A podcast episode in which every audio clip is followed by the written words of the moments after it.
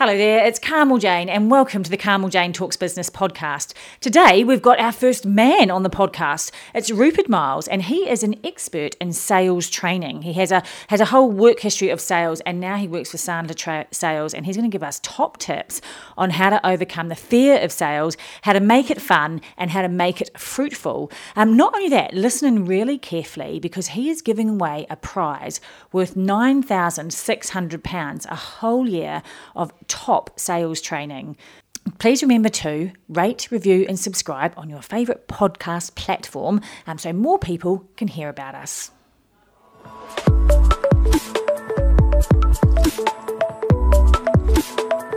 Carmel Jane here on Carmel Jane Talks Business. Sorry about the few little technical hitches we had at the top of the hour.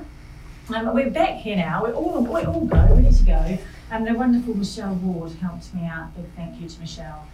So today, it's all about sales, and I have the very charming and wonderful Rupert Miles in the studio with me from Sandler Training. Welcome, Rupert. Hello. He's got a lovely voice. He's got I'm a lovely voice.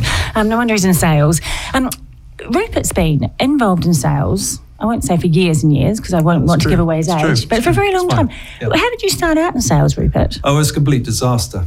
uh, there we go. So there I was, trekking along towards some kind of career, and I was in my second year at Cambridge thinking that the glittering prizes were presenting themselves, and then I got chucked up. It's a long story, by the way, which I won't bore you with now. I'm it sure it was a good story, but let's talk about dodgy. sales. Yeah. yeah. So I ended up uh, having to eat, really, in those days, and people ba- barely remember this. You got a grant, uh, not only for tuition, mm-hmm. but you also got a grant to live. Oh, happy days. Back hey? in the good old days. And so suddenly there I was, uh, completely without anywhere to live, uh, no ability to do anything, and no no money. Uh, so I went to London, got myself a job, and it was, um, it's going to sound horrendous. I actually quite liked it. They gave you a script, and they said, read this script to as many cold calls as you can between nine and five o'clock in the afternoon. That's a tough job. Yep, yeah, yeah. I lasted three or four months and I didn't starve, so it's good. But I managed to use that to, to kind of uh, blag my way into the Cambridge Evening News. So went back to Cambridge and uh, got myself a job. But uh, that job was face-to-face sales. So that's, that's when it started beginning to lift up for me. So how did you learn to be a salesperson? Or was it just a bit of charm and good luck? Uh, I, I'm sure there's a lot of luck. Um, it is something you can learn to do well. And mm-hmm. we'll talk about that later. Um, I was lucky. I've always worked for organisations that invested in training me. But a lot of the people I work with now, they've kind of learnt sales by watching. Mm-hmm. And they have, as we'll talk about uh, in the course of the programme, they've, they've learnt how to do it the hard way. Yeah, because there is that perception, isn't it, that sales is kind of tough and it's hunting and it, it's it's it's about really sealing a deal. But actually sales is a two-way thing, isn't it? Completely. I mean, it's a, just a relationship. I, I describe it as a dysfunctional kind of communication between two people just trying to get to a mutually agreed position. That's all it is. That's but, a good you know, it can it. be really, really adversarial. So you were at, um, you managed to get a job on the Cambridge Evening News, but you yep. went on to, to bigger and brighter things, didn't you? Yeah, yeah, I was kind of ambitious, a bit of a young Turk. And so after a couple of years when they wouldn't make me managing director, I decided I was going to leave. And uh, so I went to the Big Smoke and I got a job at the Guardian newspaper, which was my chosen read. Mm-hmm. And uh, Are you still um, a Guardian reader? Yeah. Yeah, I'm a fan Yeah, I remember too. There was a letter that uh, appeared in the Guardian once. It was about the flat sharing column that we'd just launched. It said, you know, I'm a Guardian reader, but I'd hate to share a flat with a Guardian reader. Oh, yeah. It's a slightly kind of pejorative thing, certainly in those days. No, I, so I stayed at the Guardian for ten years, but within three years I was running the ad sales team. So it was a kind of like a really lucky move and it just worked out really well so for me. You think it was a combination of the training, you were ambitious, but there must have been some really, you know, skill set there that you had naturally. Uh, I was very lucky uh, to work for some incredibly impressive people.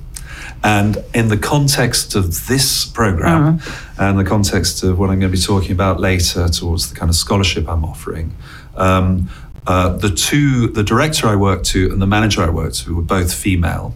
And it was the first chance I had to see how women in sales who were good at what they did, mm-hmm. did it differently to the way I was taught, which was very adversarial. Uh, so I kind of kind of absorbed that by osmosis largely, and I think by observation was a good way of learning. Uh, and as I said, it, they put me in charge of it, and it was it was a great launch to my career. So you know, ten so, years later, I decided to do my own thing.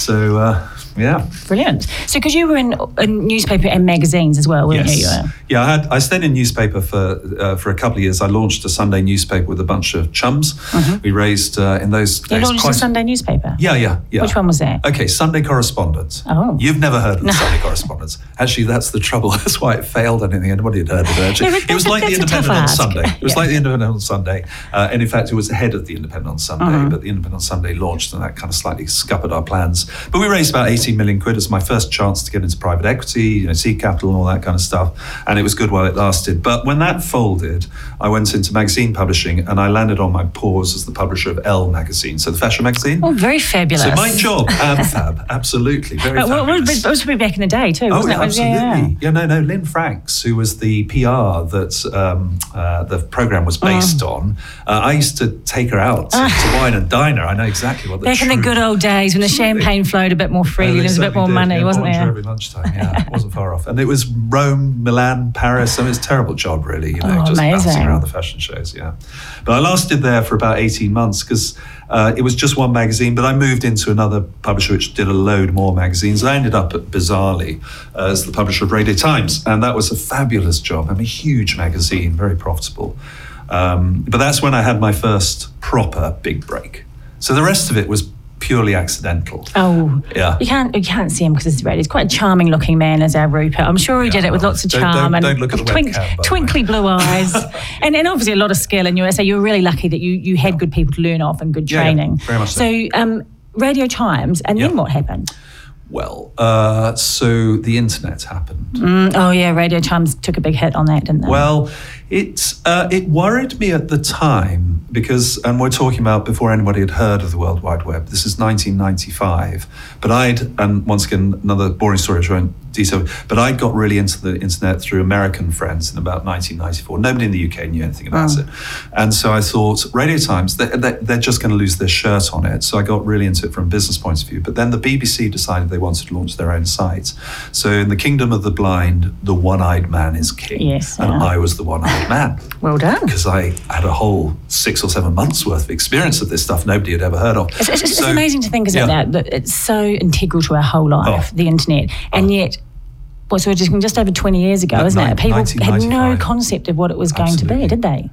I think I did.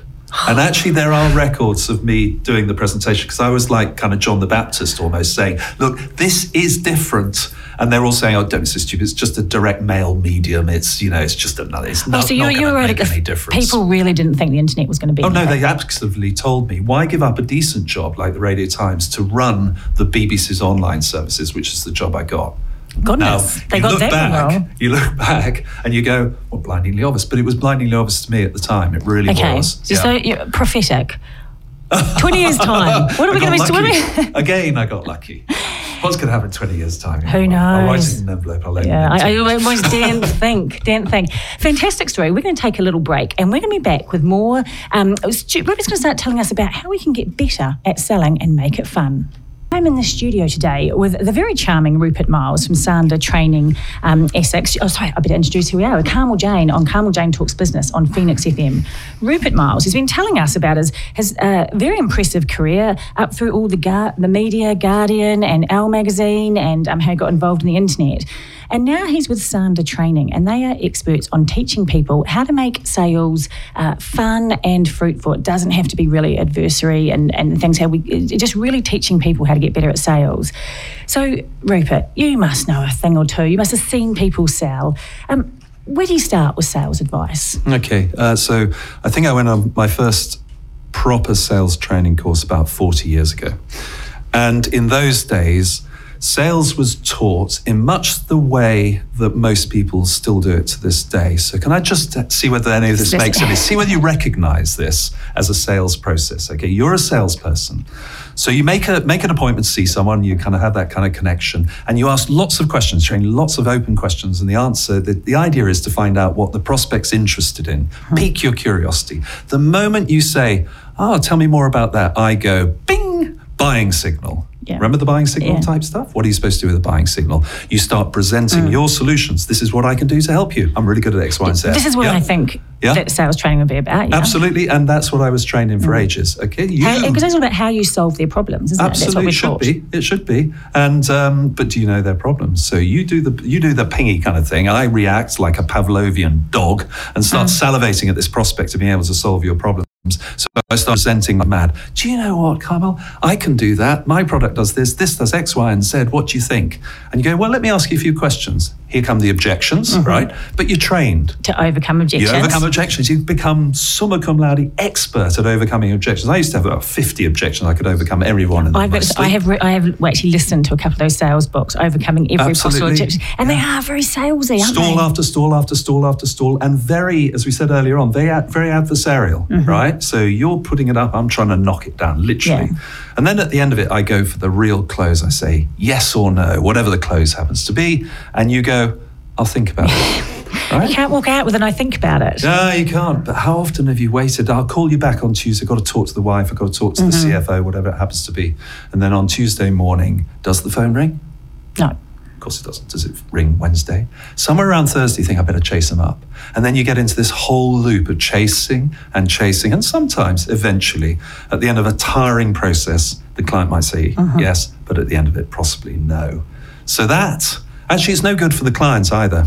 It's bad yeah, for the salesman. If people try to sell to me, I might be interested, but then I just do the whole, she's in a meeting and too busy because I don't yeah. want to make the decision. Yeah. And actually, how engaged are you? You no. showed some superficial mm. interest. It was probably you being polite, actually, largely. And then you came back. And, but the salesman thinks you're on the hook. And so they push and push and push and push and push. So the client actually, although the client's in charge of the process right from the mm-hmm. get-go, actually the client doesn't necessarily get the end product they deserve because they've been playing this game with the salesman and they're so aware. You know, when we think of salespeople, we think of people. Do we think of them as honest? Do we think of them as, you know, people we'd like to spend time with? No, we don't, do not, we not really? Not well, really? I actually quite like being sold to oh, if it's being yeah. done well. If it's done being well. well, yeah. And, and that's the point. And actually, when I think about the kind of pain people go through and the stress they go through, both clients and prospects, that's where my story kicks in, which is what does Sandler do that's different and why do we do it? Brilliant. So what, what you describe is, is, I mean, I've done a little bit of sales training. I'm not an actual salesperson. Actually, we talked off air and I, I was saying we do school photography. Now, I just don't know why schools don't come to us because we're just so good. Our pictures are beautiful. And Rupert laughed and he said, that's very entrepreneurial. Just, and I think it's a bit Dragon's Den, isn't it? You go and go, but we're just really good. You should give us your money. And actually, that's, you're saying, that's not how we set it, how well, we should think, sound. Think how, of the psychology.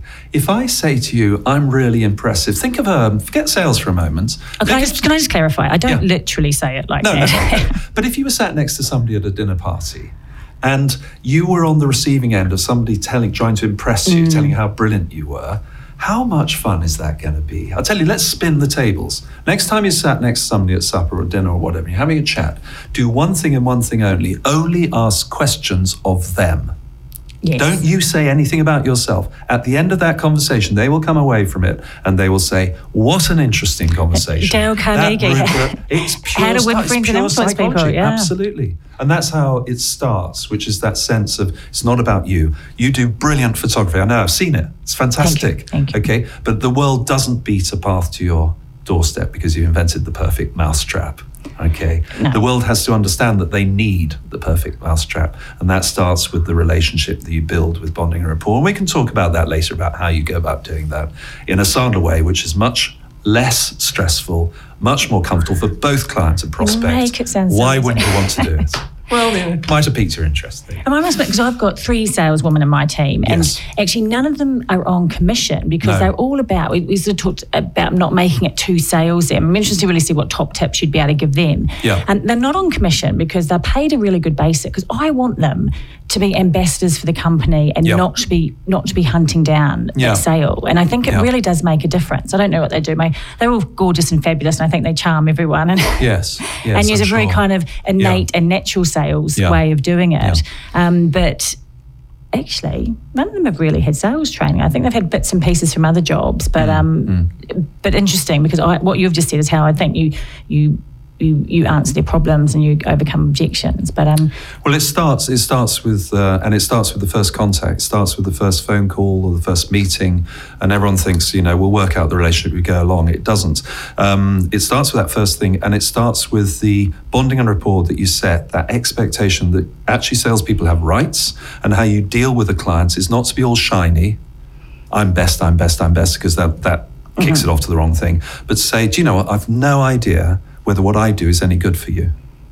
How Isn't many it? times do you hear that from a salesman? No, Hardly not very ever. often. They're all willing to tell you how great you they are. You don't know because you haven't asked the questions. Because I'm not going to assume anything about your business. I'm not going to. I'm not going to assume I can fix things that I know nothing about until I've actually spent time with you. And I say that up front. So that's would that be one of your opening gambits? Oh, definitely, definitely, absolutely. So it's all the Sandler training is about turning that. So is it? Turning it around a little bit to, to what we're traditionally doing. It's what I call disarming honesty, and it has to be honest. You know, it's mm-hmm. not a trick, okay? So somebody says, what well, what three things are good about what you do? And you start saying, we give great service, we have great value, and, you know, we've been in business for fifty years, you can trust us. How different does that sound from anyone else? It doesn't. Yeah. Broadly, everyone's going to be saying the same thing. If, you, if you're asked, as a Sandler-trained person, what's special about what you offer, I'd say, well, I don't know. I actually don't know because I don't know enough about your business. You give me some time with your business, I'll find out if there's anything that fits with what I do. If it's a no, you'll be happy for me to tell you. Because and then I it, guess you set up that real honesty because it's... It's, I think it's, it's just disarming. Because, it's brave to know, walk away from. People don't expect it. Yeah, and Shiny salesman doesn't do it. Shiny salesman, it's all about me, me, me, me, me, and uh, off we go. And you, as a natural kind of response, is to is to back away from that. It's that kind of rather glib approach. It's the, the salesman in the car showroom. As they come towards you, you can feel yourself yeah. kind of backing up. You kind of want to that, talk to that them. That swagger they yeah, walk yeah, over yeah, with. Yeah, yeah. absolutely. Excellent. We're going to take a little break. We're going to come back with more top tips from Rupert. I'm Great. very intrigued Excellent. on how we, we turn this around. Yep. My name's Carmel Jane, and this is the Carmel Jane Talks Business Show um, here on Phoenix F M every Wednesday from one till three, and every week from one till two. We have an expert in that's going to share some really, really great tips and advice on how to grow your business or make your business better. And today we've got Rupert Miles in from Sandler Training. Um, he is... Run us through a bit through his, his career. He's he's worked for the Guardian, he's worked for Elle magazine, he worked for Radio Times. He really, really has been at the front end of sales. Uh, but now he works for Sandler Training and he teaches other people how to sell. So uh, be- before the break, we were talking, um, Rupert, about the traditional way of selling. And then, and can you tell us a bit about how that is and how, how what Sandler does different, how you teach people to to, uh, okay. to sell differently. Yeah. Okay, so the way I'd summarise traditional sales is that it's a little bit like throwing mud at a wall. That if you throw enough ideas at a prospect, one or two of the ideas might stick, mm-hmm. and then you grab hold of that. So it's a kind of slightly random. It requires a lot of energy. Actually, how much better might it be if you actually approached a sales process? First of all, as we talked about before the break, in terms of establishing the rapport. So you're not necessarily the answer to all their prayers. In fact, mm-hmm. you may not be the answer at all. And you're prepared to tell them that mm-hmm. quickly, save everybody a lot of time. And you're quite happy for the prospect to say no to you as well, because why would we want to waste a load of time thinking it over and running and chasing after people and being embarrassed and return the call? So you start off with bonding and rapport, but the whole, the old style of selling is a bit like always be closing. We talked about closing before, mm-hmm. close, close, close, close, close, eventually you'll get there. Our style is always be questioning and qualifying. Okay. Okay. A B Q, right? Mm-hmm. So you're qualifying. I'm asking you, Carmel, questions about your business with a view to understand that business at a level which is beyond just surface. So a surface problem is I'm struggling to get enough school photography's uh, clients, mm-hmm. all right? That's a surface problem. Why? We go into the questioning. If there's something in that process that might involve me, mm-hmm. then I'll tell you. If not, I'll say, no, I'm afraid your problem lies elsewhere. I can't help you. And the rule, because we have these Sandler rules which help us capture these things, is that people buy initially with their emotions. Yes. Now, they have to be hooked in emotionally. They have to see a need for the service. If if they don't see that need and you can't get them to see it and explain it to you, then this is never going to happen. So the child in us says, I've got this problem, I want to solve it, you can do it. Or it says, actually, I like that shiny new thing, I want it, help uh-huh. me get it, whatever the need happens to be. If you can talk to people in such a way that they trust you enough to open up, to reveal that need, which sometimes they themselves don't know, and actually get to that point, then you're beginning a proper sales process. So, so that's what we're thinking about, is, is just qualify all the time, always ask questions, keep understanding. So how does it differ from asking the questions to be able to solve their problems? Yes. Okay. Yeah? Yeah, yeah, because it feels, it feels a little bit...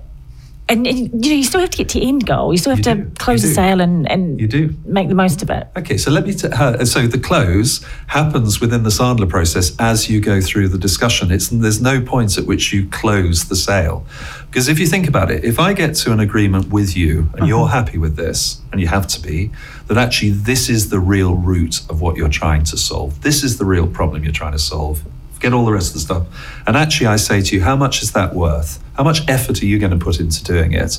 And how much um, money or time will you devote to solving that? And we come to an agreement that roughly actually you're prepared to put in enough time or mm-hmm. money to solve that problem. And actually there's a decision-making process that is explicit, no surprises at the end. Actually, by the time we've got to all of that, we've done... There's some money, there's some uh, some importance attached to this. I'm willing to do something about it. This is a problem I need solved. I can see the benefit of doing it. Where's the close? Because all you have to do is summarize that, and then it's, well, what next? And they've all agreed. What next? Because everyone agrees. If you ever then in one stage, you, you haven't, you said, right, there's no inclination. It's just, uh, well, that's great. It's a no. And so, you get out of the system. So a lot of my listeners are probably maybe yeah. starting out in business and yes. things. And so there's there's a lot of cold calling. I mean, it, yes. in fact, we do dance schools and schools, so it's pretty easy for us. We have a pretty finite market. We're very yep. niche. We know exactly who we're after. So I think that actually the smaller market of it makes it easier. Yeah. But what if it, you know, for want of a better example, double glazing. You know, I mean, yeah. where it's we're pretty much everyone's everyone, a prospect. Everyone's a prospect. Or I call them suspects, actually. Everyone's a suspect. And what you have to do is find out whether they're a prospect, and then you go through the process to become a client. So um, let's assume you're cold calling a prospect, and let's put into action exactly that on a thirty second cold call. Mm-hmm. And it goes like this. Dring, dring, dring. Hi, Carmel here. Hi, Carmel. It's Rupert Miles. Hi, Rupert. Oh, no, I'd say, oh, hello. Would you? Exactly. That's what I'd say. You wouldn't say hi, Rupert, because you know Rupert. But let's assume you didn't know Rupert. I don't know, you would yeah. go, I know what you'd go, yeah. I, and you'd kind of, there'd be a pause and a silence. An eyeball yeah. roll that you couldn't see. Exactly. And you're going, what's all this? And, I'm, and I would go, and here comes the disarming honesty. And when I train it, people squirm, but it works. Uh-huh. It goes, Carmel, this is a bit of a cold call.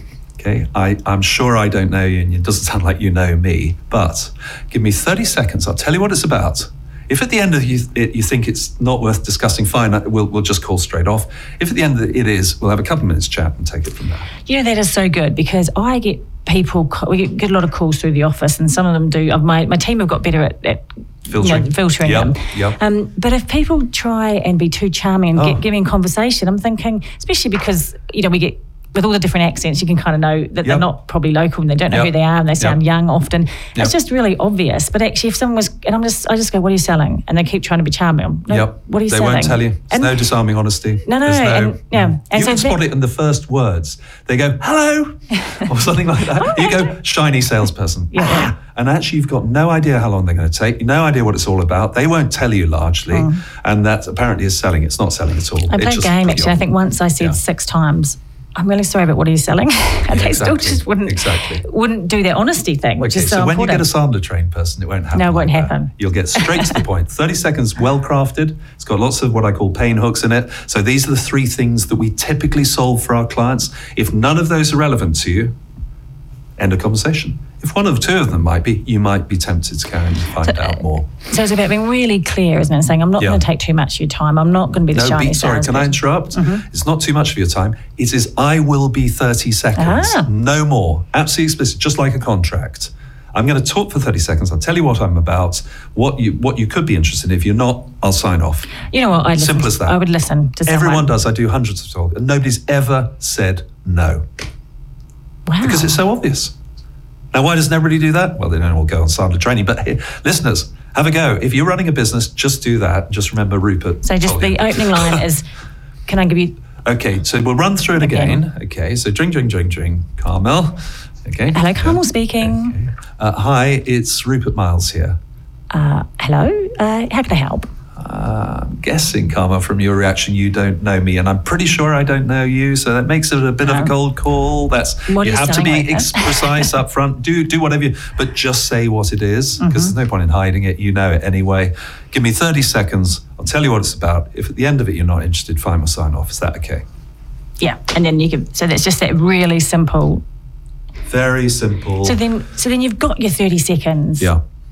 And what are you asking questions, or are you just giving a really quick rundown on what you think you can offer? My name's them? Rupert Miles, Sandler Training. Uh, we work with small to medium-sized businesses. These are the kind of things that they struggle with. They're not getting enough prospects, or they've got a great long pipeline of prospects and they can't close enough deals, or they take forever to close deals and they end up discounting. I'm not sure whether any of that's relevant to you, Carmel, is it?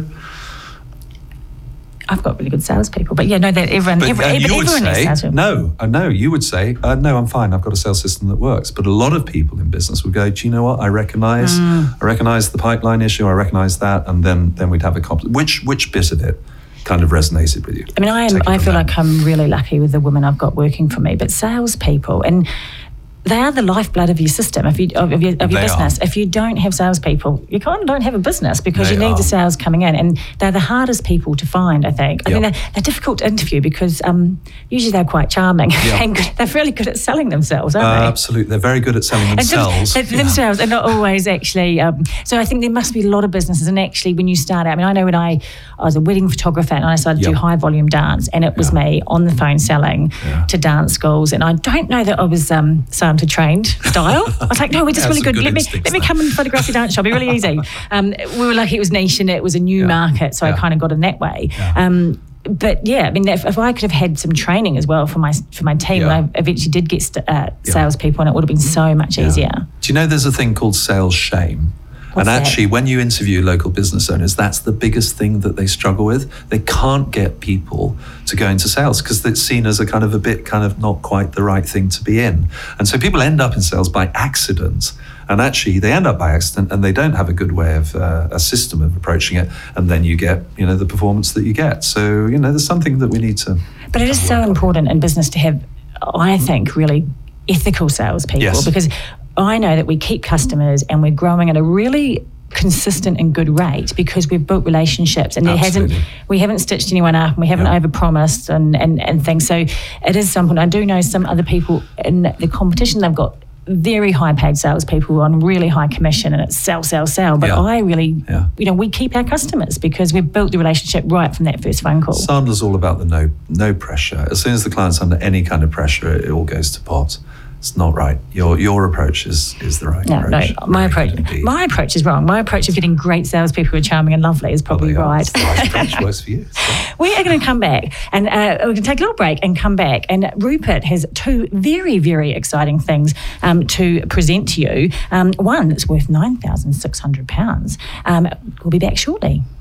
We're very lucky to be joined today by the, the charming and lovely Rupert Miles, who's talking to us all about training, um, about selling rather, and how the, his company does training for sales. Um, and, and he's kind of saying how we turn it on its head a little bit and um, and, and just do it slightly differently to how we've been taught. But what is amazing is he's got two very exciting things to tell us about. First of all, you're giving away a scholarship, aren't you, Rupert? Yeah, it's uh, something that's close to my heart. I mentioned uh, at the start of the show that I spent uh, a long while at the Guardian newspaper, and I was lucky enough to have two female bosses, and they were the people who first opened my eyes to the fact that sales didn't need to be this adversarial thing, and that's now what I'm trying to teach. So uh, in kind of recognition of International Women's Day, which is uh, in March, uh, I thought I'm going to give away a scholarship, and that scholarship is to a year's training. It's worth nine thousand six hundred pounds, so you now know how much I charge. It's pretty good, I um, think. and uh, so it's not inexpensive, I accept that. Uh, but uh, somebody in Essex is going to turn up to my class uh, in May, and uh, they're going to have a year's worth of training. I decided to concentrate on offering this scholarship to a woman because I think more women should be in sales. It's just a personal ambition of mine. I, uh, I'm really with you on that. I think this Um, Carmel Jane Talks Business is generally a platform for women. Yeah. Um, I'm really passionate. The, the catchline to my show and my website is dream bigger, believe bigger and make a difference. Yes. Because I believe if if more women grow bigger businesses, employ more people, and we can say the Mary Porter's book, Work Like a Woman, it doesn't yeah. have to be this very patriarchal, very masculine um, kind of environment. Absolutely. We can actually work in a really kind and collaborative way. Yeah. Um, yeah. And also working with women and meeting so many women, there is a confidence lack with yes. so many so yes. many women and, and just the belief in themselves and the confidence to go out and sell. So yeah. I absolutely love this, that yeah. you're doing something that's really, really going to help, help you know, a woman out there really grow, and who knows what she can go on and, and spread and help help other people grow. Oh, absolutely. I, I mean, I'm lucky that in my classes now, uh, I've got about forty percent women, so actually I've got a number of women, but I'd like the balance to be fifty, maybe maybe it will be over time. Mm-hmm. But I think with International Women's Day, getting the gender balance is right, and I think in business there's all sorts of hurdles that are,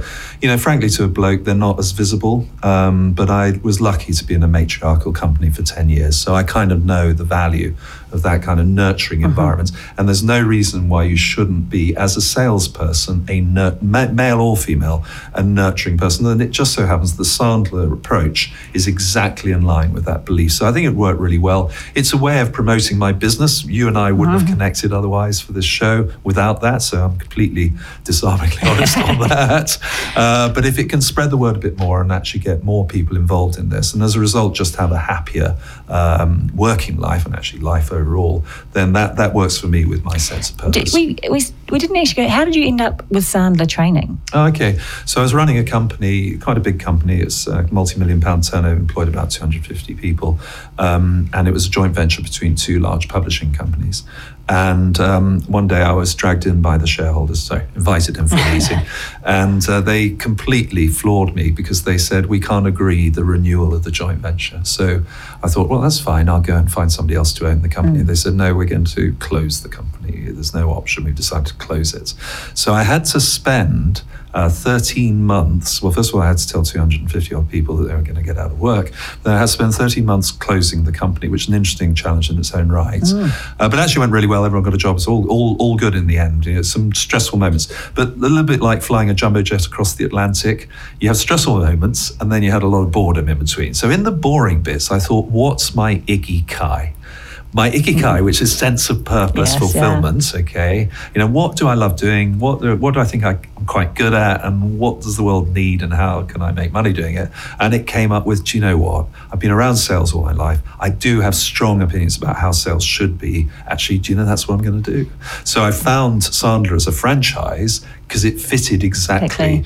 Well, and the idea I mean. of teaching people, and sales has got that kind of stigma, but actually yeah. you're wanting, sales mm. can be a kinder, more collaborative, more gentle way totally. of doing things. Totally.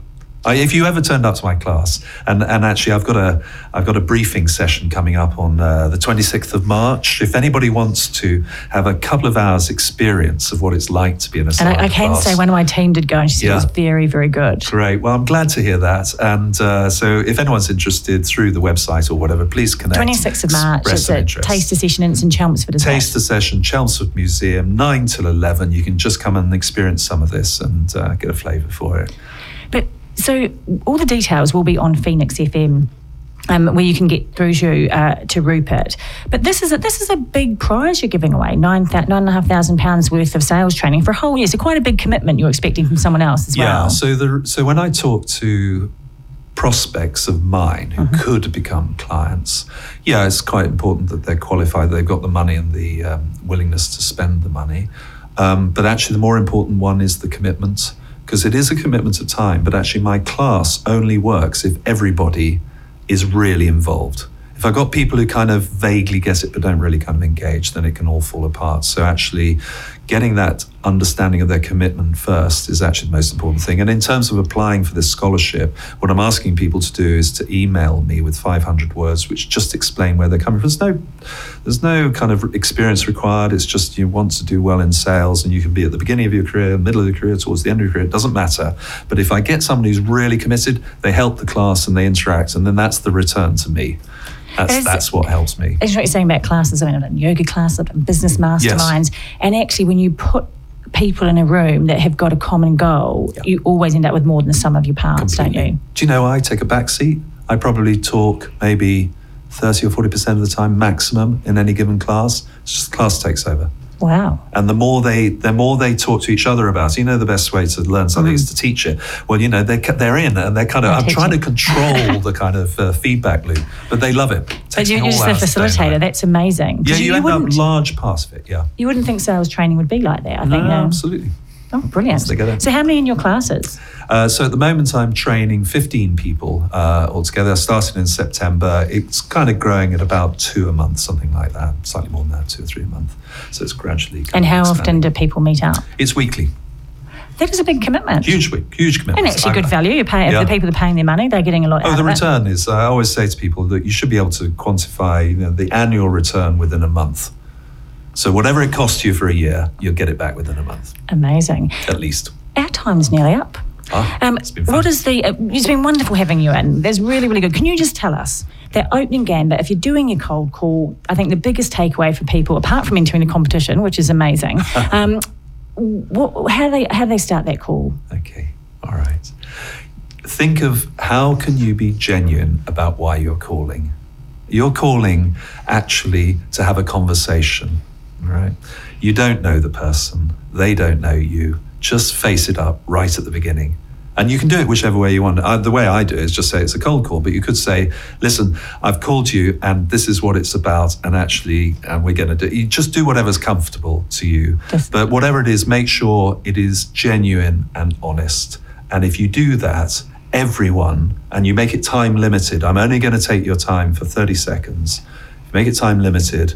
And give them the out if they want it, they will say yes. They will say yes and listen to you. It has been wonderful having you in, Rupert. We could listen to you for even longer and find out the sale tips. We've got Emma Good coming up after the news. Thank you so much. And remember that all the details, um, how you can enter Rupert's competition, how you can go on his taster session, or how you can find out more about sales, will be on the Phoenix F M website. Thanks, Rupert. Thank you, Carmel. It's been a joy. Thank you.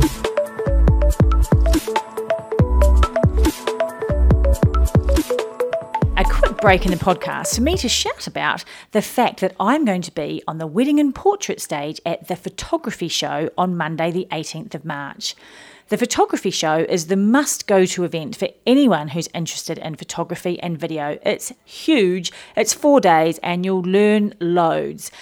I'm going to be there talking about the art of high-volume headshots.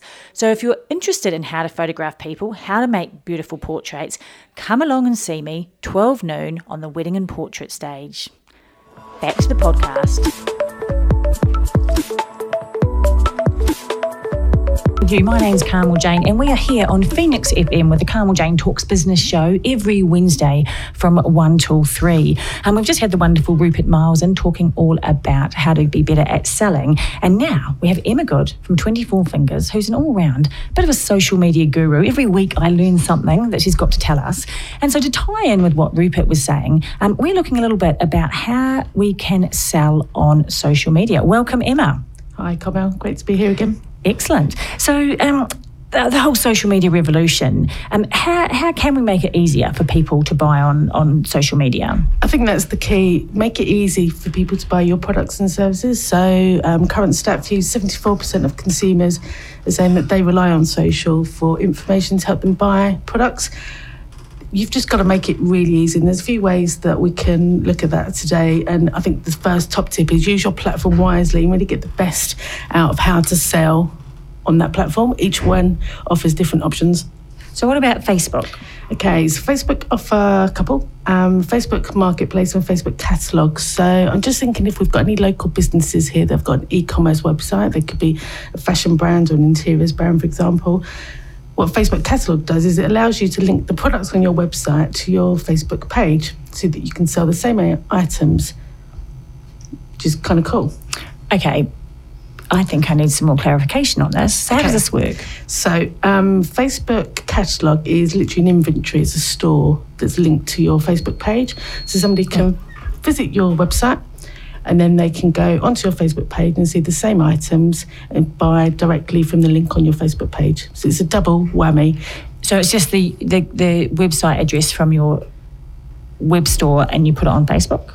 Yeah, exactly. So you, you've got a range of products. Um, so whatever products you're listing on your e-commerce website can also be listed and linked to your Facebook page. And what that does is that allows you to retarget. So if somebody's gone to your website and not bought the product, perhaps they haven't completed the checkout process, the next time they can go on Facebook, you can show them that product again through Facebook. Through retargeting. Really uh, Where do we start with that? That sounds really interesting and really fantastic. So they've, uh, someone's gone on the website, they've looked at, you know, they want to buy a new dress because you're selling dresses. Yeah. How do we then, when they're on your face, on when they're on Facebook, how do we remarket to them? Okay, so um, use the Facebook pixel. So a little piece of code, nothing too techy, nothing to get scared about. Download that piece of code from Facebook, load it onto your website so you can track visitors by their cookies, by their I P address. Next time they go onto Facebook, Facebook will recognise that they've already been to your website. They'll know what page, what product they've visited, and then they'll show them that ad. It's not stalky, I promise. It does sound like a bit of technological wizardry. Um, I kind of know about pixels, actually, and one of my team, I'm going to get her to talk to you because she's put the pixels on, but I'm not fully sure how we use them. Um, but that sounds really, I mean, for us, we sell the photos, so maybe it's slightly separate because it's your own gallery. But if you're selling real consumer-to-consumer stuff, this must be amazing. I mean, we all know, you know, if you look at a sofa on um, D F S or whatever, and then sofas keep popping up, and as this is the same technology. That's exactly the same technology. So on average, people need to see something seven times before they'll buy. So retargeting is a great way of reinforcing your product and your brand. And this is a pretty easy way because, I mean, hopefully there's listeners out there with, I think, I guess there's probably a lot of smaller businesses who are really trying to grow. And this is an easy way, isn't it, for them to do their marketing that's not costing fortunes and, and, and, and the other way. So this is super easy. So they Google up about pixels. They might even Google up Emma Good at twenty-four fingers if they want to find out more.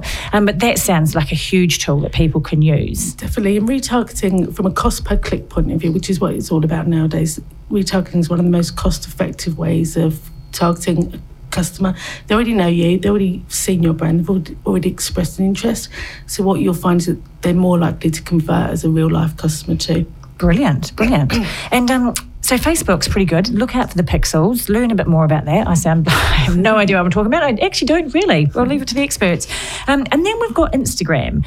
So I'm a bit of a sucker, actually, for the ads that come up. And they usually have really cool videos with them. And they sell me a product that looks amazing. I bought some camera stuff. I bought my range of handbags now, especially designed by a woman. And it's got lots of little packets and pockets and pouches for me. And, and that was an Instagram purchase, which I would never have come across. Just to note, I love the handbags, but I do get all my bits lost in the all the different the package, the pouches, and the sections uh, for women. But so I find Instagram actually, and I'm not really the target market for Instagram, but I do use it to buy things. Definitely. So because Facebook and Instagram are linked, all the technology that we've just discussed on Facebook can also be used on Insta as well.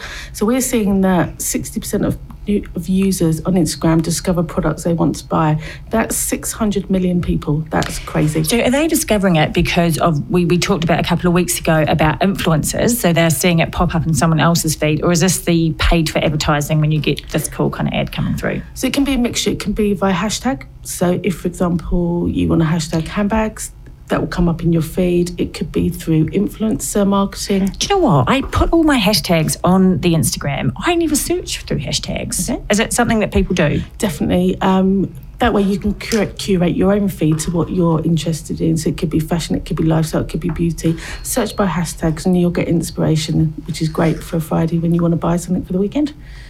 Actually, I just saw a bit of inspiration, so photographically too, I should be making yeah. the most of that and, and finding things.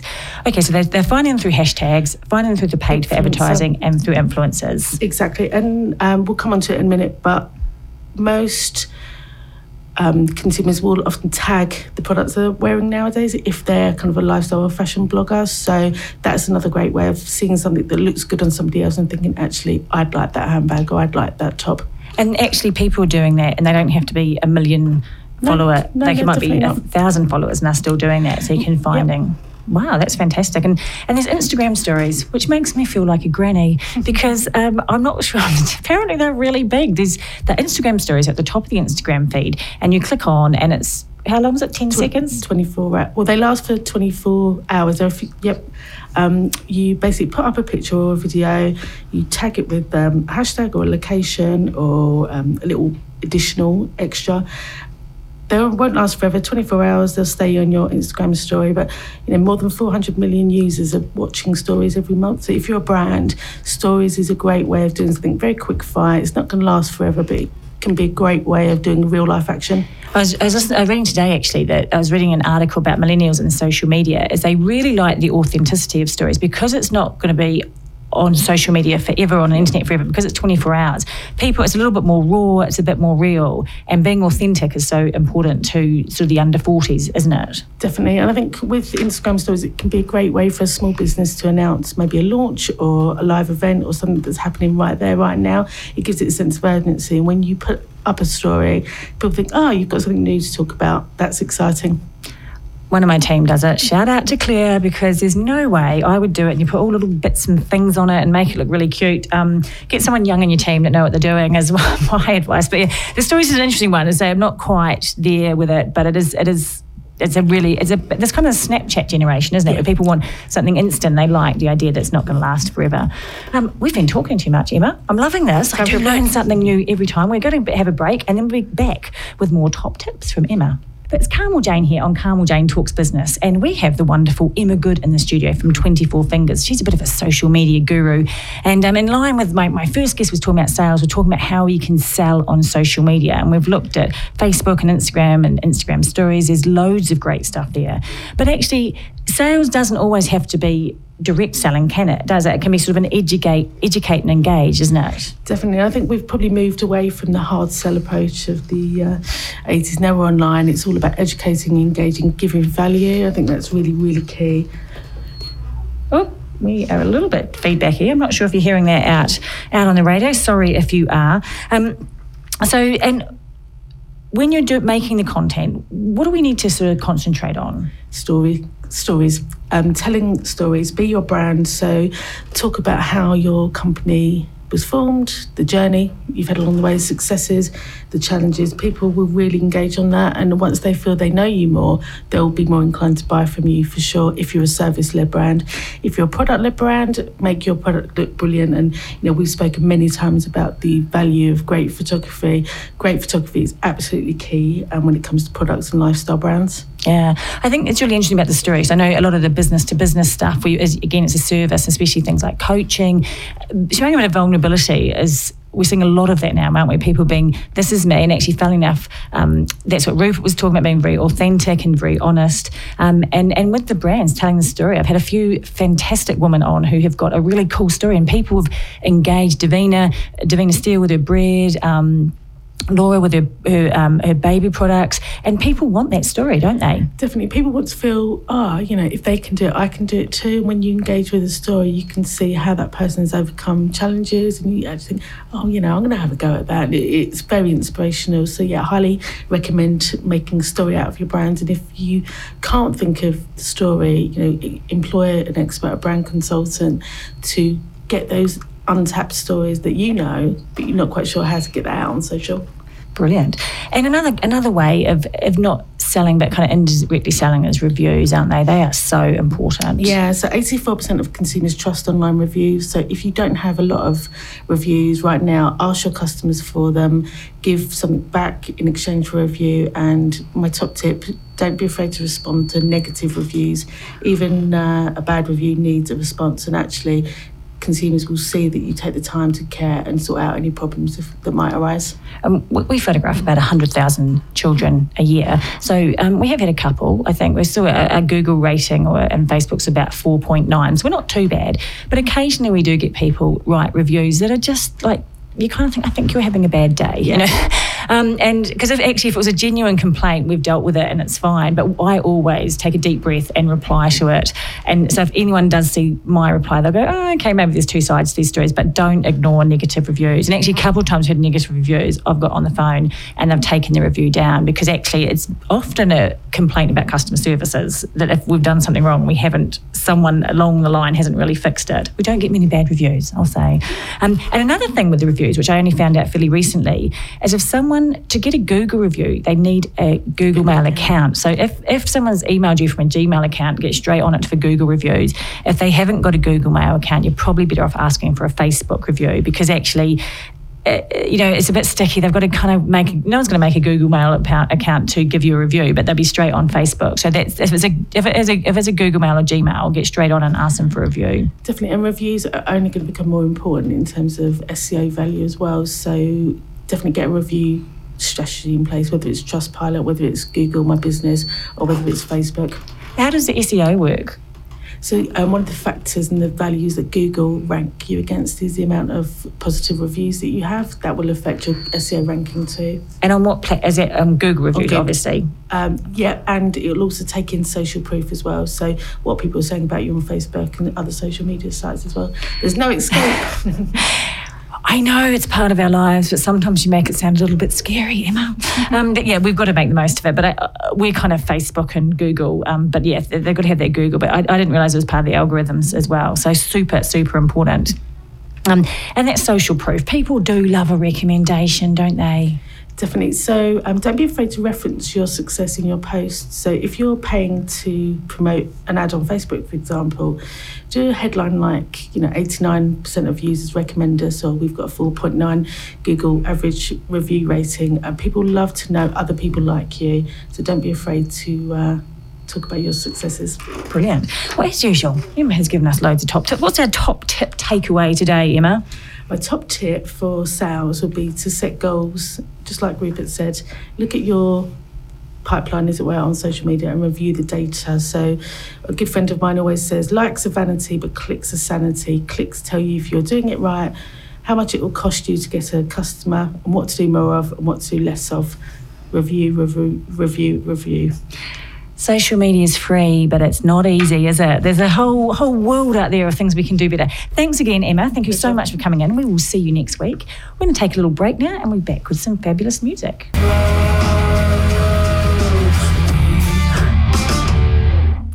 Bit of royal blood to keep you going on a wet and windy Wednesday afternoon. I love that track, ten-Ton Skeleton. Well, I thought my interviews were over. And Emma Good, who's been talking to us all about social media, has actually had a work experience person with her. And welcome, Oliver. Hello, thank you for having oh, me. Oh, thank you, you're very polite. Oliver um, has been here every week for the last four weeks, sitting very, very quietly in the corner, taking it all in. And and as he left today, he thanked me for some of the stuff he's learning. But but why why have you been with Emma for the last four weeks, Oliver? Um, I've been doing work experience to gain an insight on what I want to be doing next year.